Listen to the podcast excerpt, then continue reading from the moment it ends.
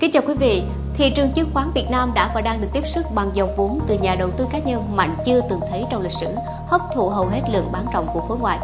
Điều này giúp duy trì đa tăng nhất quán của thị trường từ đầu năm đến nay và xô đổ tất cả các kỷ lục về thanh khoản, lượng điểm số và tài khoản mở mới. Thực tế lãi suất thấp khiến dòng tiền nhàn rỗi từ kênh tiết kiệm thoát ra và tìm kiếm kênh đầu tư có tính sinh lợi cao hơn và chứng khoán là chỗ trũng chứa dòng vốn này. Giới đầu tư gọi hiện tượng này là tiền rẻ và cũng dấy lên lo ngại về lạm phát cho nền kinh tế. Cộng với tâm lý mua là thắng nên nhiều nhà đầu tư đã khiến thị trường chứng khoán trở nên rủi ro hơn. Những thông tin về chứng khoán và dòng vốn từ nhà đầu tư cá nhân luôn dẫn đầu ở top 5 sự kiện được chú ý nhất trong tuần qua. Dòng tiền rẻ, đầu tư theo đám đông và sự nguy hiểm của thị trường chứng khoán Trước xu hướng đi lên mạnh mẽ của thị trường chứng khoán trong thời gian qua, không ít nhà đầu tư hiện nay có tâm lý cứ mua là chắc thắng, do đó rót tiền ồ ạt, bơm căng thị trường chứng khoán. Nhiều người vẫn đặt câu hỏi về dòng vốn hàng tỷ đô la đổ vào chứng khoán này đến từ đâu. Số liệu do Ngân hàng Nhà nước mới công bố cho thấy tiền gửi của người dân tại các ngân hàng đã giảm 2 tháng liên tiếp, tháng 8 và tháng 9, trong bối cảnh lãi suất huy động duy trì ở mức rất thấp. Từ tháng 3 đến nay, tiền gửi của người dân tăng trưởng eo uột, không có tháng nào tăng trên 0,5%, thậm chí là có nhiều tháng sụt giảm. Đây là diễn biến chưa từng thấy ở những năm trước đây. Cùng lúc với việc người dân rút tiền tiết kiệm ra khỏi ngân hàng thì dòng vốn đổ vào thị trường này ngày một tăng lên. Số lượng nhà đầu tư F0, người tham gia lần đầu trên thị trường chứng khoán cũng bùng nổ. Thị trường chứng khoán được bơm căng hết sức bằng dòng vốn nhà đầu tư cá nhân và các kỷ lục mới về giá trị thanh khoản, điểm số được xác lập liên tục. Với những số liệu trên thì sự thăng hoa của thị trường chứng khoán thời gian vừa qua có thể có một phần đến từ dòng vốn tiết kiệm dịch chuyển sang Ngoài ra, dòng tiền kích thích thị trường cũng đến từ việc đẩy mạnh cho vay của các công ty chứng khoán. Đến hết quý 3 năm 2021, có đến 60 công ty chứng khoán hàng đầu có dư nợ cho vay đạt gần 154.000 tỷ đồng, cao kỷ lục trên thị trường chứng khoán Việt Nam. Nhiều chuyên gia nhắc đến dòng vốn này như là chất xúc tác đưa nhiều người tiếp cận với thị trường chứng khoán hơn. Tuy nhiên, các chuyên gia trong lĩnh vực tài chính cũng cảnh báo rằng khi các ngành sản xuất kinh doanh trì trệ thì việc thị trường chứng khoán bất động sản sốt nóng là tín hiệu không tốt trong khi gốc của nền kinh tế là sản xuất kinh doanh, nên khi dòng tiền đổ vào các lĩnh vực phi sản xuất quá lớn thì sẽ làm giảm nguồn lực để phát triển kinh tế nói chung. Thực tế cho thấy diễn biến của dòng vốn trong thời gian tới sẽ tương đối khó lường khi rủi ro về lạm phát, bong bóng tài sản và nợ. 3 phần tư F0 tại thành phố Hồ Chí Minh tử vong là người chưa tiêm vaccine hoặc tiêm chưa đủ liều. Mới đây trả lời báo chí về số ca tử vong vì Covid-19 tại thành phố Hồ Chí Minh đang có dấu hiệu tăng trở lại, bà Nguyễn Thị Huỳnh Mai, Chánh Văn phòng Sở Y tế thành phố Hồ Chí Minh cho biết, trên 75% tổng số ca tử vong là các trường hợp chưa tiêm vaccine hoặc tiêm chưa đủ liều vaccine. Có nhiều yếu tố liên quan đến những người tử vong chưa tiêm vaccine, chẳng hạn như các trường hợp thuộc nhóm chống chỉ định, người lớn tuổi ngại tiếp cận vaccine. Những người này khi mắc Covid-19 khả năng tử vong rất cao, bà Mai nhấn mạnh. Phân tích về một số trường hợp dù đã tiêm đủ hai mũi vaccine nhưng vẫn tử vong.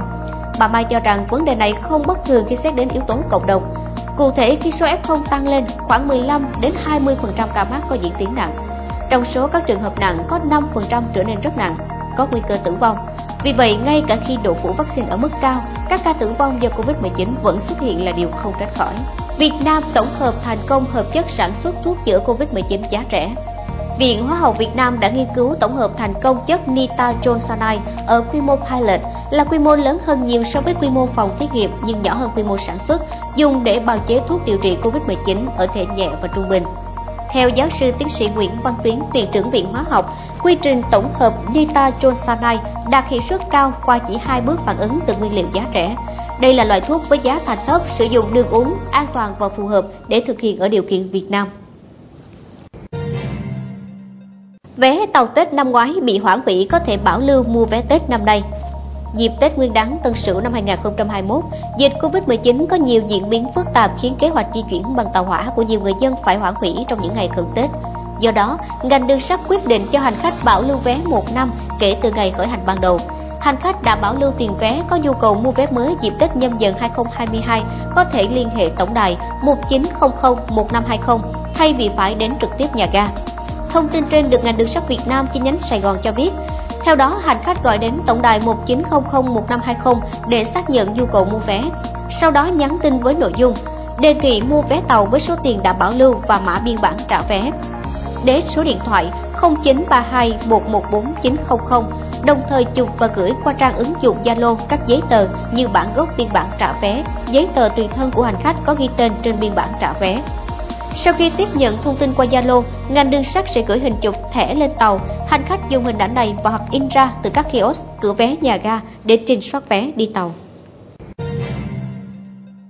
Doanh nghiệp lữ hành than khó bán tour vì quy định phòng dịch của các tỉnh. Quá trình phục hồi du lịch của Việt Nam sau thời gian dài đóng băng vì dịch Covid-19 đang diễn ra chậm hơn kỳ vọng vì vẫn nhiều trở ngại chưa được tháo gỡ. Trong đó có sự thiếu thống nhất trong quy định phòng chống dịch tại các địa phương đã ảnh hưởng đến hoạt động du lịch của các công ty lữ hành.